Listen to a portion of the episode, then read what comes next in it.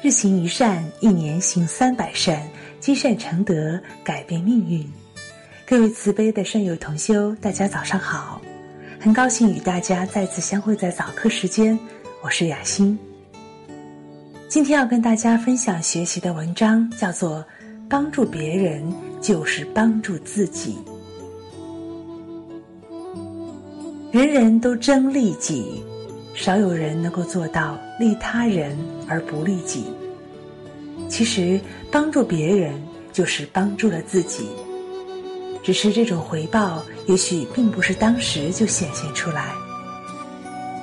庆明大师说：“待人应似春风，处事须向下廉，律己亦待秋气，利他犹如东阳。”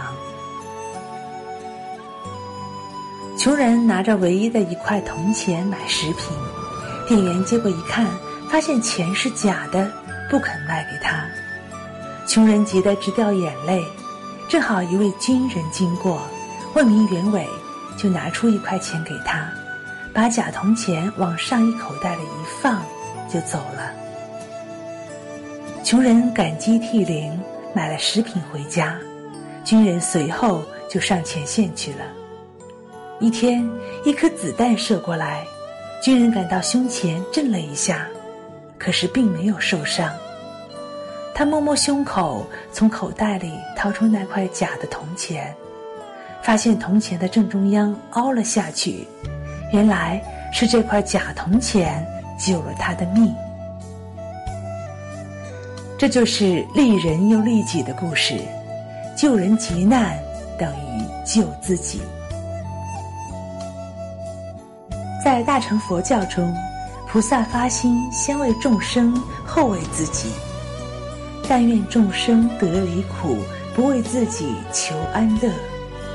地藏王菩萨，地狱不空，誓不成佛。其利人的精神可见一斑。一个普通人，即便不能做到利人不利己，至少要能从利己想到利人，即所谓。自利利他。一般社会上对于利己与利人可分为四种：利人不利己，利己不利人，人己都不利，利己又利人。利人不利己的事情，在佛陀的本生事迹中有割肉喂鹰、舍身饲虎的故事，是最好的典型。利人不利己，可说是最普遍的。一个人生存在世间上，处处都以我为前提，为自己的利益着想。譬如邻居同住，将自己庭院的垃圾扫干净，将门前的水沟往两边冲，只要自家门前清洁，脏乱移到别人家去也不管。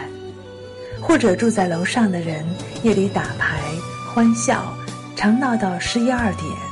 从不考虑楼下的人是否能够安眠，这都是自私自利、没有公德心的人。看那开赌场、开酒家的人，迷惑人性，令人家庭不和，这是愚人最大的不利。反看他本身，造作了恶困，以后还得承受恶果。还有制造吗啡、贩毒走私者。都是人己都不利的勾当。最后一种是利人又利己，比如下面这个小故事：从前，印度有一位国王，名叫一切师，不论是谁，只要有求于他，都可随意。在他的邻国有一个婆罗门子，生活困苦，于是母亲叫儿子去向一切狮王求乞。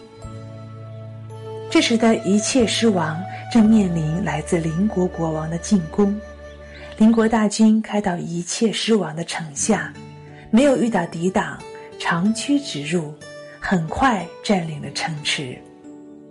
原来一切狮王为了不让百姓受到损害，已于前日半夜留下印绶，悄悄出城去了。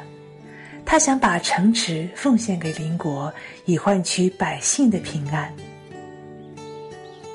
贪得无厌的邻国豹王为了斩草除根，出重金悬赏捉拿一切狮王。一切狮王离开王宫之后，正好遇见那个奉母命前来求乞的婆罗门子。一切狮王得知小孩的遭遇后，深表同情，答应满足他的祈求。小孩很怀疑，心想：一切狮王身无一物。如何能帮助自己呢？一切狮王说：“邻国国王正出重金来捉拿我，你拿了我的首级去换取重赏吧。”小孩不忍心，最后一切狮王说：“你把我捆绑起来，押送过去，这总可以吧？”小孩年幼无知，便照一切狮王的话去做。进入城内。城中百姓看到一切狮王被捆扶着压着回来，都悲伤不已。有人把一切狮王被抓的消息传给豹王，豹王随即命人将其带进宫里。大臣们看到一切狮王，都伏地痛哭。豹王问大臣们：“你们为什么这样悲伤？”大王。一切狮王不但丢弃了国家和王位，现在更把他的身体、生命布施给人，他的行为实在伟大，我们被感动得情不自禁。豹王听了大臣们这么说，残暴的心渐渐平息下来，他跪倒在一切狮王面前，把异兽还给他，说：“我得到你的国土。”但并没有得到你的民心。你虽然把一切都甘愿施舍，但你拥有最宝贵的人心。现在我明白了，用暴力获得的东西没有价值。你的国家，我还是还给你。这就是利人的力量。亲爱的同修们，我们今天的早课暂时告一段落。如果您喜欢今天的文章，就请在文末点赞，并写下您的感想，与众善友同修交流心得。明天早课我们继续学习星云大师的开示，愿大家厚德善行，吉祥相伴。